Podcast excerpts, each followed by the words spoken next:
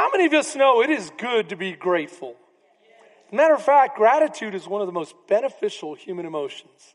And we're about to celebrate a whole month of gratitude. Start now. Amen. Let's start being grateful even now. Um, how are you feeling?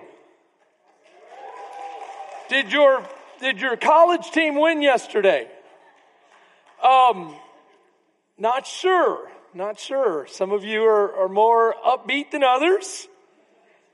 But how many, how many of us know we're here for something far greater?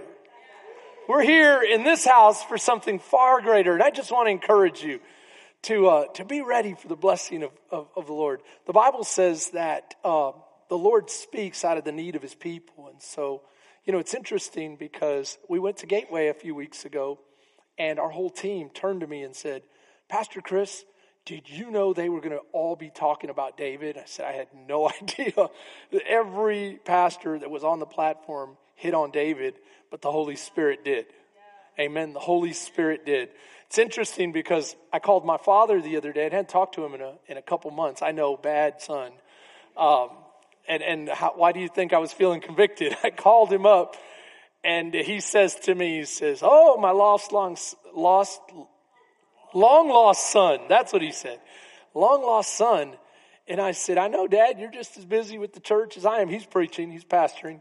And I, I hadn't gotten a call either. So, and it was my birthday. and so he's like, I called you. I said, I know, I know. You called me late at night, but that, and who's, who's keeping track? I love you. I love you. But this is he, he goes, Hey, I want you to go and check out my, my message on David. I, I feel like the Holy Spirit was really, and I just, I just had to laugh. And I said, Wow, Lord, you're amazing because you've been lining up your church by your word. And I truly believe one of the reasons he's, he's having the church, and not just our church, but, but many churches focusing on David is because in uh, Ezekiel 37, he speaks of David ruling from Jerusalem again. Now, of course, he's not talking about King David of the Old Testament, but what King David of the Old Testament represented, the chosen one of God, which would be Jesus Christ. And Jesus Christ will come in the manner of David, in, in a manner of a new covenant expression of David. And he will rule in Jerusalem. And how many of you know Jesus is coming soon? He's coming soon. So I want you to be ready. I want you to be ready. Last, uh, we, we celebrated two things this past week as a church, or mainly as, as a family. Um, we celebrated our beloved sister, Barbara Wolonsky's homegoing. She uh, went home to be with the Lord. And as I look over Barbara's life and I got to talk to her family, you picked up something really, really, really, really um, special that she finished better than she started. She started without Jesus, finished with Jesus, and she just gained more and more and more momentum as she poured out into her family. And all her family members spoke of her, her touch and her lasting influence. Not only that, they were amazed at how many disciples she was able to, to affect in this church. So, isn't that beautiful? And it reminded me that life is short. Life is short. And I want to finish better than I started. Amen. There's some things, Lord, I'm not so proud of, but man, God, I'm looking towards heaven. I'm looking towards you. I cannot wait to walk from this earth into eternity. And Lord, that I may hear those words, well done, my good and faithful servant. How about you? Are you ready? Are you ready to, to see your Lord? Also celebrated my daughter Evelyn's 17th birthday. Wow. So Evelyn, 17 years old. And, uh, she's already talking about a car. She likes classic cars, so I'm kind of excited about that because it could kind of be a dad daughter car, maybe. Anyway, um, anyway, how many of you know life is good? Are you ready for God's word? If you're ready for God's word, I want to remind you of where we've been. We've been in the middle of a sermon series on David, and last week we covered we covered 2 Samuel chapter 6. Today we're in 2 Samuel chapter 6. Because the more we dig into God's word, just the deeper it gets. And last week's message was entitled Worship. This week's message is Dance with all your might. Dance with all your might. We're going to cover three basic points. Now, the points are one word, or yeah, one word points. The first one is Michal, which is David's first wife. The second point is dance. The third point is David. David.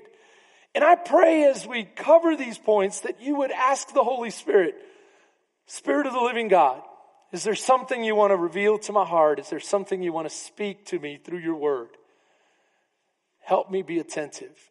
Help me be sensitive that I may be blessed by you. Amen. So let's start off. Then David danced before the Lord with all his might. Hallelujah. Amen. Come on. How many of you pick up some all the beauty and the texture of that mess, of that, that first line. David danced. Now something that we know that, that kings don't often dance because it's not always viewed or looked upon as, as dignified. Yet you have a shepherd king who has no time for all those, those earthly type of, uh, what do you call rules and and uh, and customs and manners. He dances before the Lord, but but this is what I really like. He danced with all of his might. So he didn't half step it. He didn't kind of sorta. He didn't just fall into it. He didn't do it just to do it. He did it with passion. Come on, how many of you have been taught by a father, a mother, a coach, a, a teacher? If you're going to do something, do it with all of your heart. Do it with all your might. I love this about David because David really went for it. He danced. Now let me ask you this. What does dancing signify? Celebration. Even till this day, it signifies celebration, rejoicing, victory. It signifies what God has done in our lives. Let me ask you this. Do we have any dancers in the room? You know, it's interesting because every time I've even come close to the subject of dancing, I have some guys that say, Pastor, I don't. Are you sitting next to one of those guys, ladies? I don't dance. Let me ask you this. Has God given you something worth dancing about? I'm going to ask this side because they, they kind of half heartedly said yes. Has God given you something worth dancing about? No, no, no, I'm not, I mean, just one little itty bitty tiny thing. I know God's not all that great and good. I know that, that sometimes it's just, you have to dig real deep and look hard and long to find that one little, just that little thing called salvation. Right? I mean, if he gave me nothing else, Lord, that's worth, that's worth dancing about. That's worth getting excited over. So, so before you declare, I don't dance, I want you to think about how good God is. Because dancing signifies what happens in your heart. And before you dance outwardly, Before you dance outwardly, there must be a percolating inwardly. Amen. There has to be something that's going on inwardly before it shows up in an outward expression. So I want to ask you, has God been good enough? We're dancing over. Amen. And David was wearing a linen ephod. Wow, I, I could, we, we could preach on that too. Um, it was a priestly attire signifying humility before the Lord. Very different from his kingly robes. But let's keep going. Verse 15. So David and all the house of Israel brought up the ark of the Lord with shouting and with the sound of trumpets. You know, it's interesting because here you have David coming into Jerusalem with the ark of God representing the presence of God, and there was shouting and rejoicing. We would see this again at Jesus' triumphal entry on the back of a young donkey, and we'll see it again when he splits the sky wide open riding on a white horse. Because, well, there's so much imagery here, but, but let's just keep going. So I'm going to read a quick verse from First Chronicles 15 29 because it, it signifies, it, it highlights something that I want you to see. As the Ark of the Covenant of the Lord was entering the city of David, that's Jerusalem, Michal, the daughter of Saul, watched from a window. Now, now take note that the Bible calls her the daughter of Saul. Was watching from a window, and when she saw King David dancing and celebrating, take note of the word celebrating, she despised him in her heart. She despised him in her heart. That's very, very important. That's why I highlighted it there. Take note of that. Now let's go back to 2 Samuel and finish reading the account. When David returned home to bless his household, Michal, the daughter of Saul, twice the Bible refers to her as the daughter of Saul. Is, is the Bible trying to indicate a separation? I believe so because she does, the Bible doesn't say David's wife or the wife of the king. But instead, the Bible connects her with Saul, her daddy, who was what? Rejected by the Lord.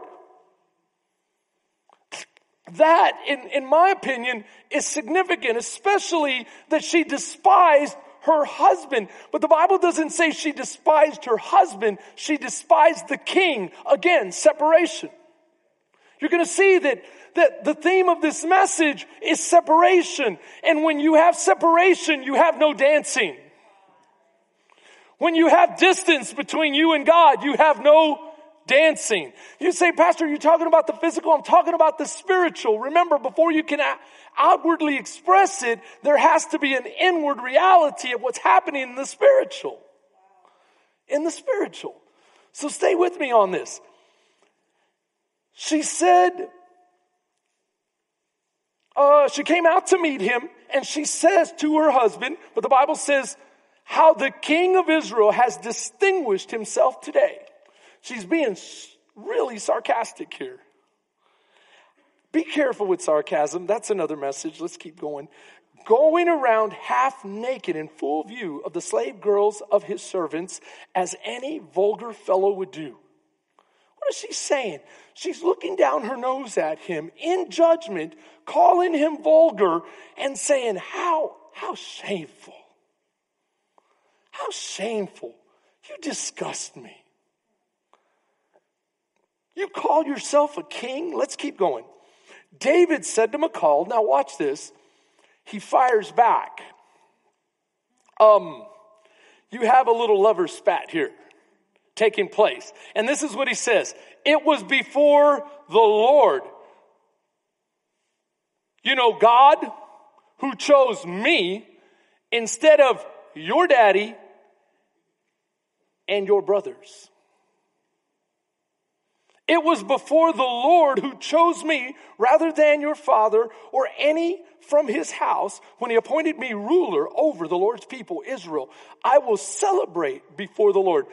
That's twice we've seen the word celebrate. See, what he was doing when he was dancing is he was celebrating. That's why I asked, has God given you something worth celebrating? If he has, don't be so quick to say, I don't dance. You may not dance good. so now people are going, yeah, that's, you may not dance, you may not dance good, but you should dance. You should dance. Listen, I will become even more undignified than this. I will be more, I will be humiliated in my own eyes. Highlight the humiliated in my own eyes. We'll talk about it later. But by these slave girls you spoke of, I will be held in honor. And Michal, daughter of Saul, that's three times, had no children to the day of her death. First point, Michal. What do we need to know about her? Well, something interesting we see that she was a princess in love the first time she's introduced. We see that she had to what? Depart hastily, or there was a parting between her and David in a haste. We see that she was used as a political pawn by her father, and we also see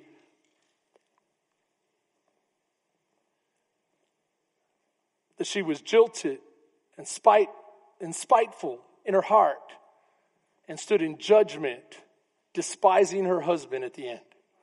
You say, whoa, whoa, whoa, whoa, wait a minute, Pastor. Yeah, we don't, she didn't start off that way. So I want you to ask the question to, your, to yourself right now. What happened to have her be a princess in love to all of a sudden a spiteful, judgmental queen that would despise her husband? What took place? What can we learn from this? Now, there's a lot the Bible says and there's a lot the Bible doesn't say. But those questions will lead us to some truth too. At least some questions that we can ask of our own heart and say, Lord, have I lost that love and feeling?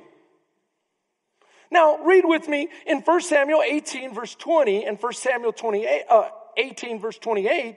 The Bible indicates that she was, in fact, in love with David. Read here. It says, Now Saul's daughter Michal was in love with David. Watch this. When Saul realized that the Lord was with David and that his daughter Michal loved David, so we can take that to the bank. She, in fact, loved David. Amen? Can you remember being in love for the first time? Can you, believe, can you remember first getting married at the altar? Can you? I remember singing to Pastor Melissa, and I was so nervous. I was 21 years old.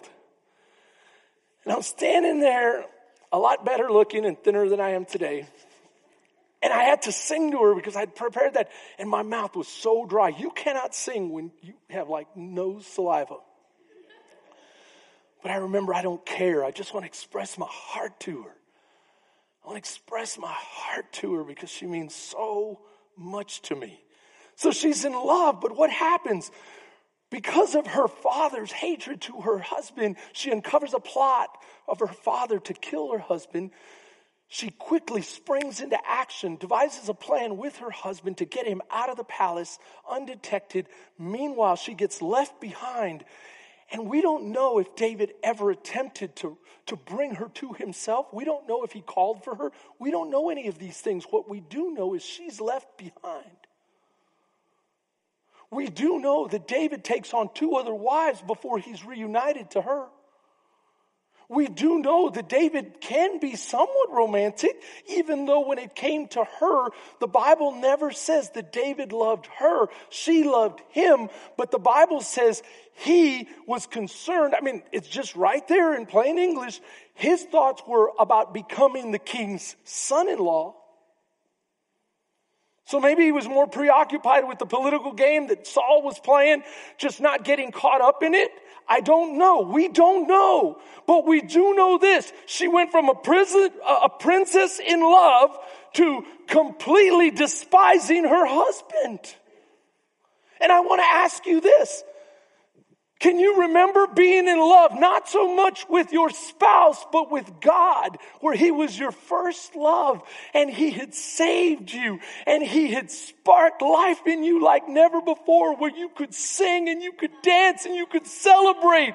But life has a way of beating the dance out of you. I can testify to this. I can remember being a a wide eyed, just completely enthusiastic, over the moon, believing that we could change the world type of pastor. And then, whoo, life has a way of beating the dance out of you.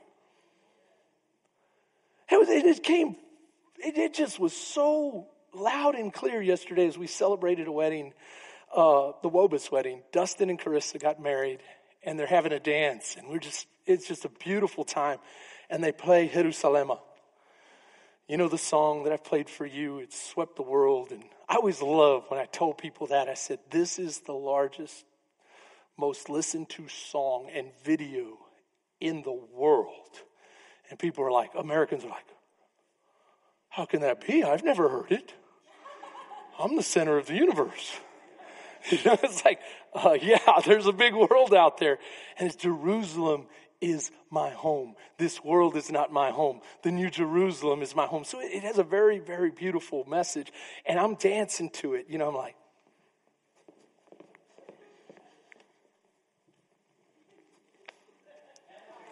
It's a line dance. It's a beautiful line dance. And then I started realizing, man, life has a way of beating the dance out of you. I got a hurt knee. I got a twisted back. I'm 20, 30 pounds heavier than I should be. And I'm getting old and I just can't admit it. I'm just going to keep on dancing till God takes me home. Amen.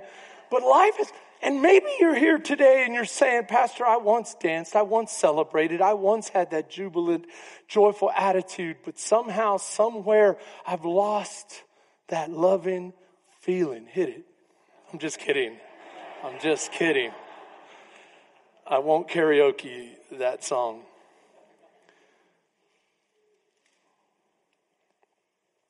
She was a princess in love, departed in haste.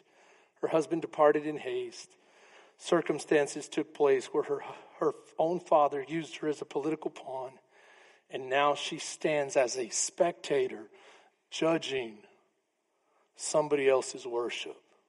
How does this apply to us? Sometimes when we lose that loving feeling, we walk into sanctuary of God with no dance in our heart and we sit there and we watch other people and judge their worship. We become spectators rather than participants. This is not a stage, it's a platform. A stage entertains, a platform influences. So let them influence your worship as you remember how good God is. And you might say, No, life's beat it out of me. But maybe you can find that one little bitty thing God did called salvation. And maybe that's still worth worshiping. Amen. Dance, number two. Dance. Now, dance, as I've, as I've told you, has always been an act of celebrating. We see it here in God's Word. But I'm noticing more and more in God's church, people celebrate less and less. Real celebration. I'm talking about a celebration that comes from within.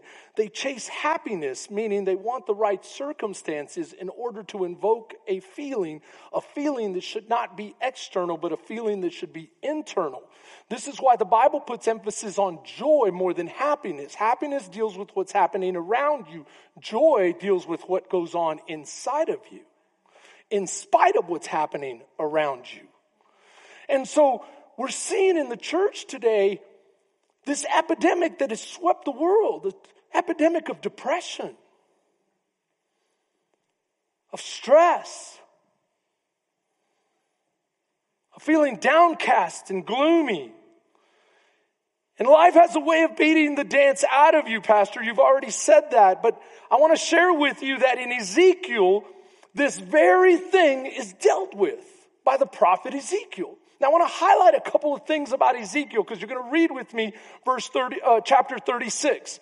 Chapters 36, 37, and 38 are prophetic chapters that are being, uh, being fulfilled in our lifetime. In our lifetime. What does chapter 36 deal with? I'll tell you real quick. Look at me real close. Because so many people don't believe that Jesus is coming and you're going to get caught by surprise. Jesus is coming. Let me say it again. Jesus is coming. If you haven't had that conversation with your children, you should. I sat my son down and I said, son, I want you to know the King of all glory is coming. It's in his word. The signposts are on the, on the walkway. You need to take note because the last place you want to be is on this earth without Christians. If you think it's bad now, imagine a place with no Christians trying to figure out what's happening when the world starts to crumble. Anyway, chapter 36 is a prophecy to Israel about the land being restored. Now, there's something interesting. Chapter 36 and 37 cannot be separated because the Bible says that Israel, the people, and the land cannot be separated. They go hand in hand. Now, that's another message that we can talk about, but I want to give you the nugget now. When you try to separate anyone who has separated Israel from the land outside of God's will, when you try to do it without God's prompting or do, there will always be severe consequences. Severe consequences. Every president in America who's ever tried that has suffered the consequences for our nation. When we uphold God's law, we're blessed. Another message. Let's keep going.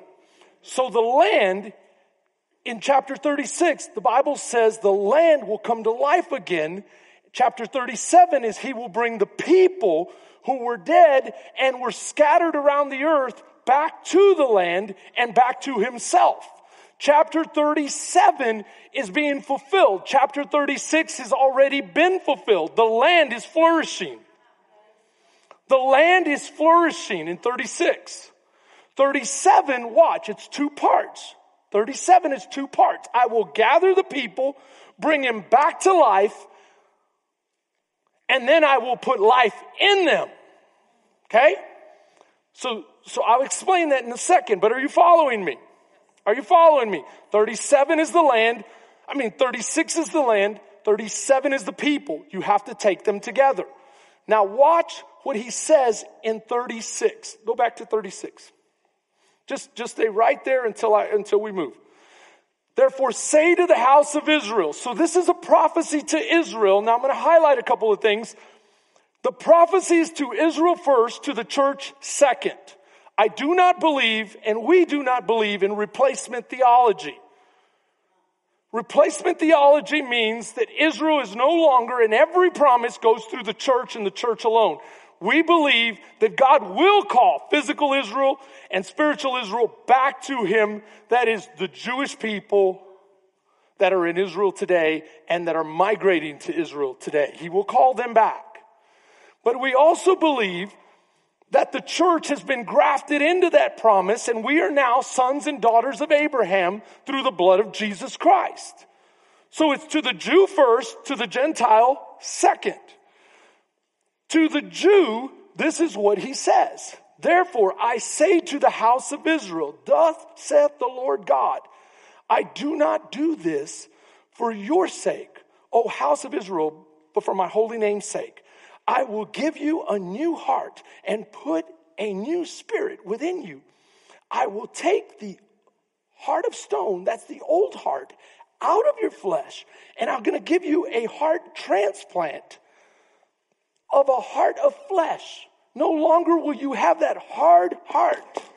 Instead, it will be soft, able to receive the good news. What does Jeremiah his, his counterpart say? Well, Jeremiah says, I will make a new covenant. So what Ezekiel and Jeremiah are talking about is a new covenant. Why is Jeremiah and Ezekiel, what was their main message? Their main message is come out of Babylon and be faithful to God. And God has been saying this through these prophets I'm going to do a new thing in you. The old was about the law. And you were never able to be faithful about the law.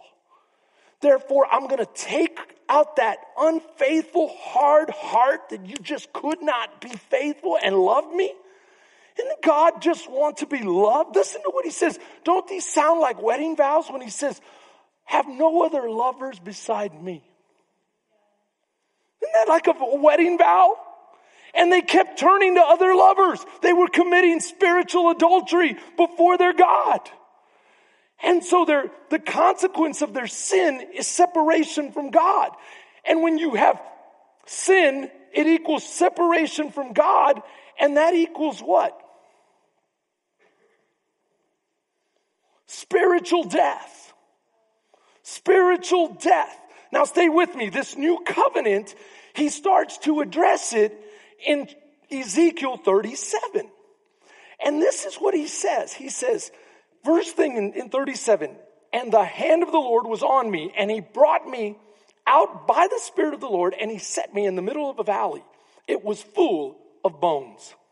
How many of you know this is not a good vision? Not yet, at least.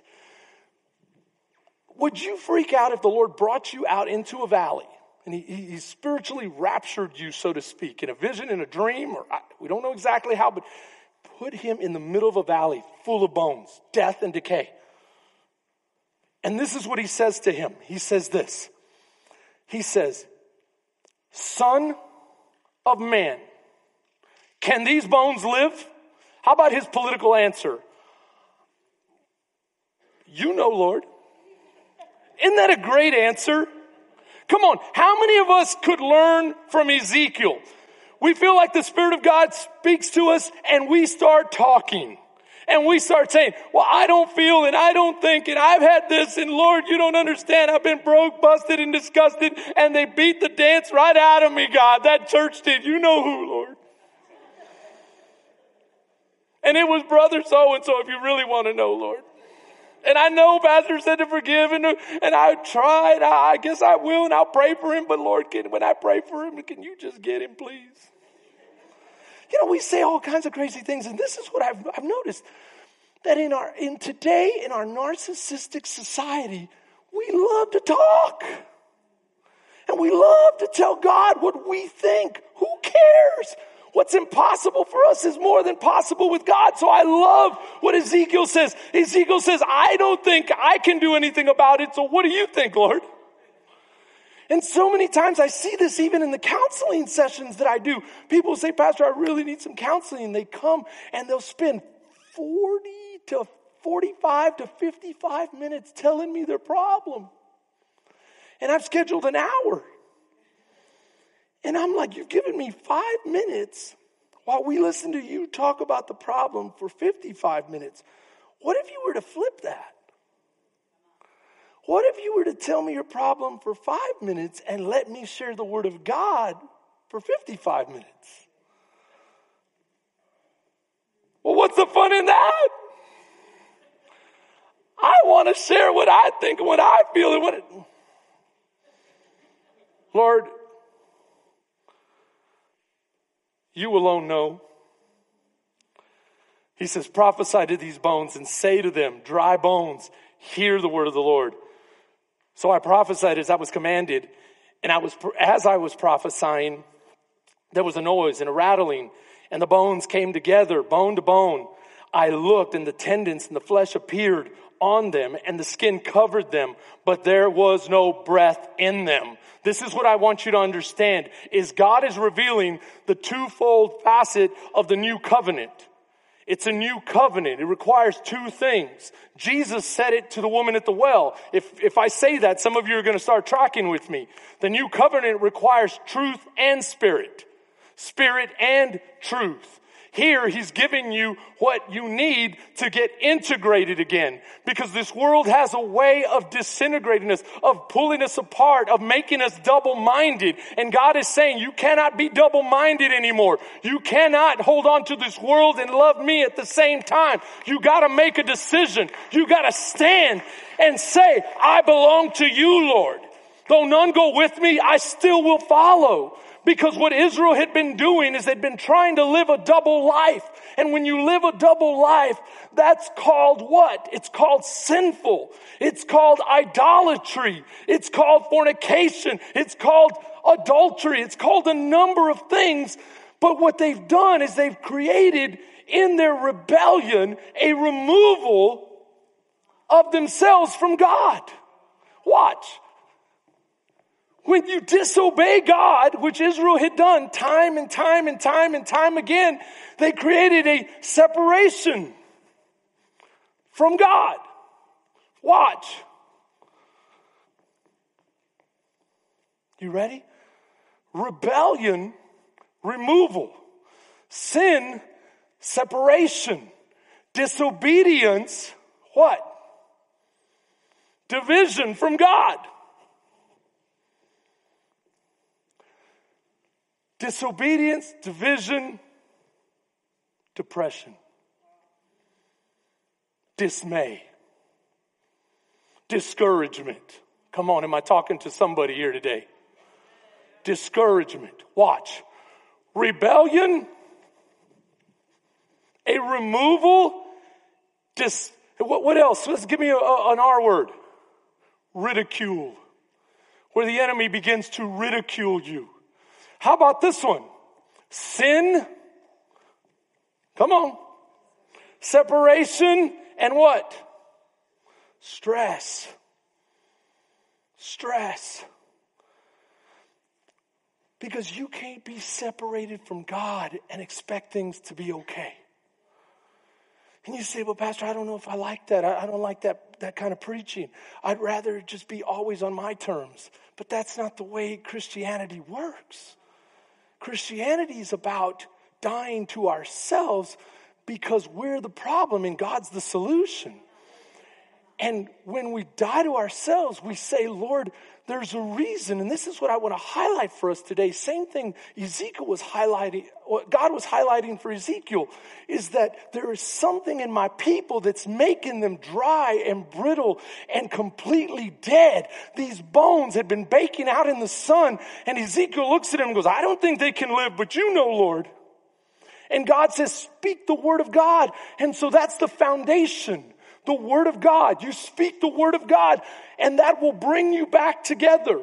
It will bring you from the different places that has captured your attention and your thoughts and your philosophical mindset, and it will bring you and ground you on something solid that now you are a vessel that can be filled. Watch what happens next. Watch what happens next. He says, he says in verse 9, prophesy to the breath, which is ruah, means spirit. You've got the word and the bones have come back together. They have skin and everything, but they're not truly alive. How many of us know you can read the word of God all day long? You can come to church every Sunday. You can be in discipleship and read your verse of the day every day. But if you don't have the spirit of the living God, you're dead as a doornail. Because the Word of God is the start. The Spirit of the living God takes the Word of God and makes it come alive in your heart. Makes it come alive in your heart. So watch. He says, prophesy to the breath, and he prophesied to the breath as I was commanded, right? And breath entered them, and they came alive and stood up on their feet. A vast army of them.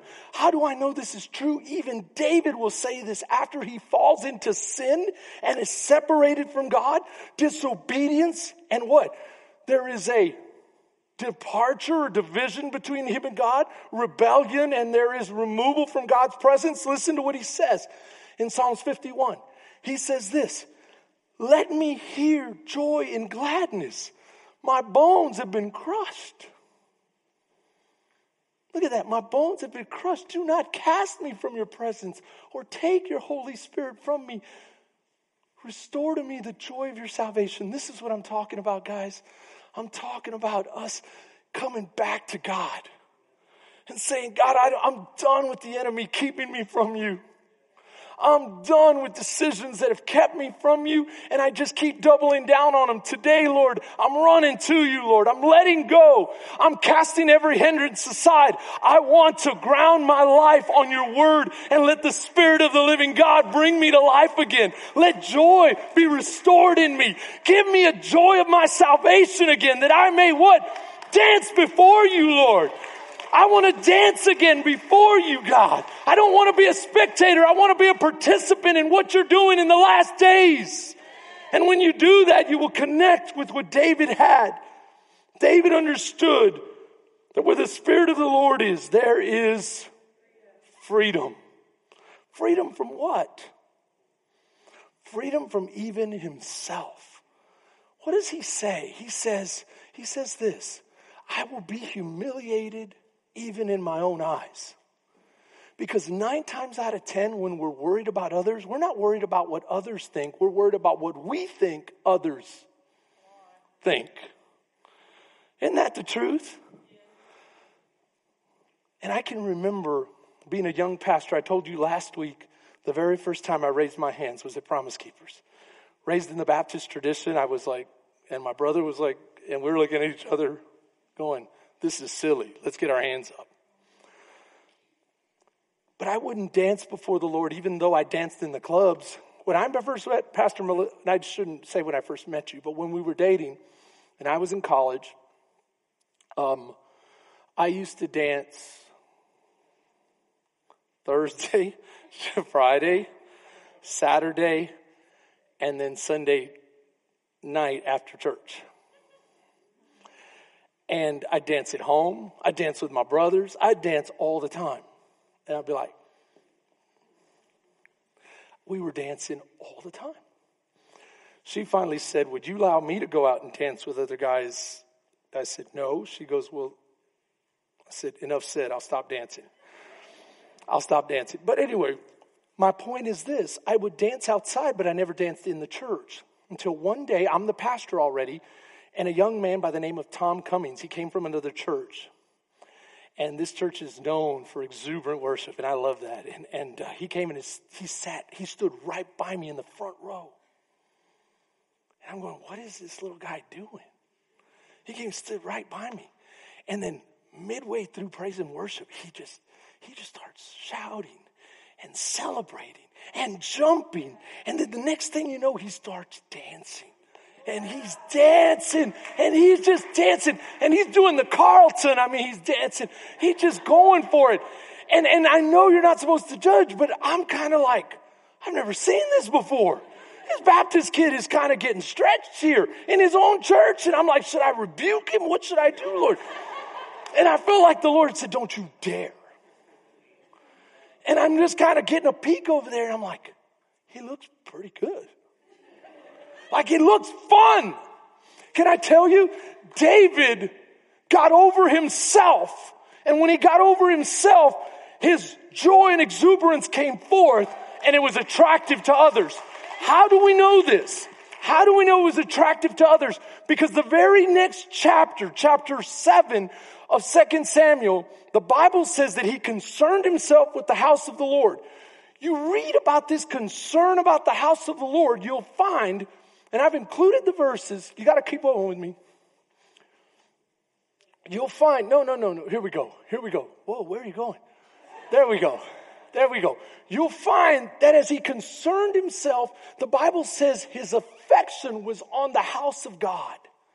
Now, some say this was towards the end of his ministry. It was all through his ministry, including after he brought the Ark of the Covenant in. He started to realize, Lord, you're what's most important. I want to build you a house. Now, the prophet ultimately told him, You don't have permission to build the house. That will be your son's honor, but you can raise funds for it. And he, in his exuberance, inspired others to give to the tune Look at, look at how much they gave just in gold and silver. In First Chronicles 29 verse 7 amounted to almost $9 billion at a very conservative gold and silver rate. $9 billion. If you take all that they gathered, some say it was upwards of 20 billion to 25 billion. It was inspired by David's giving. David gave five to eight billion of his own. You go, what does that have to do with dancing? Can I tell you, you don't give like that unless there's a dance in your heart. I promise you that unless you know that God has saved you, unless you shout to heavens, unless you say, Lord, I love you and I don't care what anybody thinks, God. I'm not worried about him. I'm not worried about them and I'm not worried about what I think they think. I'm worried about you, Lord, and I love you, Lord. Can I get an amen here this morning? Can I get an amen? Because Tom was dancing before the Lord and I'm sitting there judging him and I'm going, and I'm saying, God, I got to stop judging him because I don't want to be like Michal and have no spiritual offspring. Uh oh.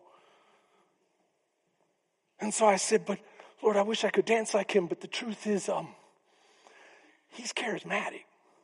I'm Baptist. He said, I thought you were Christian. And the Bible says that you have been graced. You have been given the charismata of my spirit. Of my spirit. What else you got? I said, well, he's little. You know, sometimes clothes look good on little people, and I'm a little bit taller. He goes, that's baloney. I don't know the move, Lord. Mine might look more like cumbia, salsa, merengue, it, it'll look different. He says, What, how much move do you have to know to?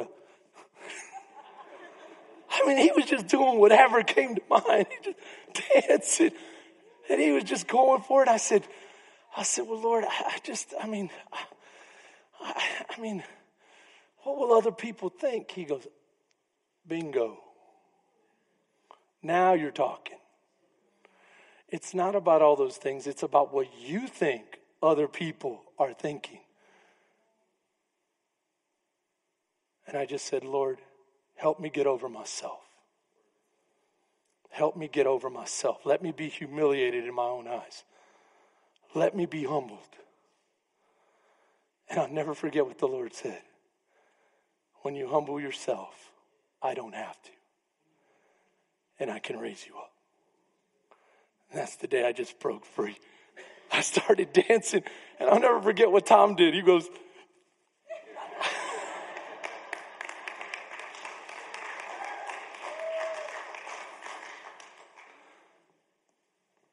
I'm challenging some of your I'm challenging some of your theology. But I'm doing it with God's word. Because this is what Jesus said. A new day is coming and has now come. When those who worship me must worship me in what? Spirit and in truth. That's the part of the two, of the of the new covenant. Spirit and in truth. Notice what he did when he said that to the woman at the well. He dealt with her sin. Your sin has separated you from God. Let's deal with that sin and let's get you back with the Lord. Then she got theological with him and he said, No, no, worship is about spirit and truth. Because I will send my spirit and he will guide you into all truth and he will reveal to you from my word who I am. And it's that spirit of the living God that is calling his church back to faithfulness.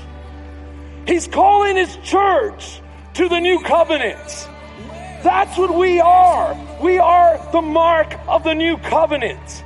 And just as he's calling Israel back, chapter 37 is under fulfillment right now. The prophecy has gone forth and they're being called back to the word of God. But the Spirit of God is going to come forth when the church is refined as the falling away takes place prior to the rapture there will be a falling away and there will be a stirring and a fresh wind and a fresh fire that will blow through his church again and give us a spirit of dancing rejoicing and revival and we will be part of ministering to the jewish people that will bring them to fulfillment of his word Oh, it's happening. Can you hear me, church? Life is short. Stop being separated. This is the time to get excited about the things of God. This is the time to get in your word, but not just be in your word, to also say, Holy Spirit of the living God, move in me and blow through me Bring me to conviction so there may be nothing in my heart that would separate me from you. And then God, lead me, lead me, lead me by the light of your spirit and the light of your word. And let me be a light to others. Let it be a spirit of joy and revival and exuberance. Come on. It's the days of Elijah, the days of Ezekiel. It's the days that we've been waiting for. The Lord is pouring His Spirit upon the earth today. Don't leave me out, God. I don't want anything to separate me from you, God. God, give me the spirit of dance in my heart. I know life has a way of beating it out of me, but not today. Not today. Not today. I'm believing for my children. Every one of my children will be saved in the name of Jesus. Why? Because His Word declares it. You shall believe in the name of the Lord you and your household shall be saved. Therefore, Lord, my children will be saved. Can I get some men, some men of faith to stand with me on that? The Bible says, come back to your first love. Lord, the way I felt when I first was called into the ministry, oh, Holy Spirit, blow through me again. Revive me, oh Lord. Come on, can I get someone to be courageous enough to say, you know what? I've been separated. There's something going on. I've got to stop this. Lord, close the gap. Bring me back to you, God. Help me resist the devil that he may flee. But as for me and my house, I will serve the Lord. I will serve the Lord. I will serve the Lord. These are the days of Elijah. These are the days of Ezekiel. These are the days of revival. Lord, you promised it, God. Let it be done. Let it be done. Oh, I'm going to keep preaching till you're encouraged. I want to leave you walking out of here with a dance in your step. If you're going to play it, play it. Come on.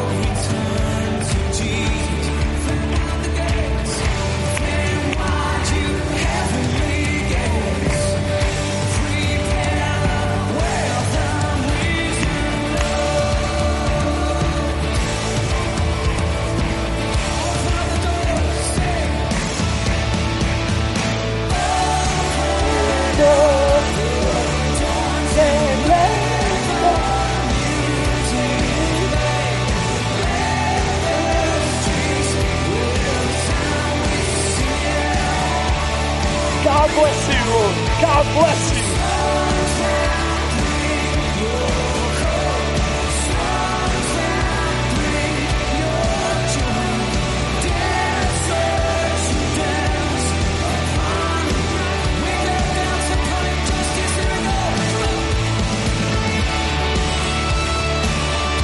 I can't get my uh, deal open here, but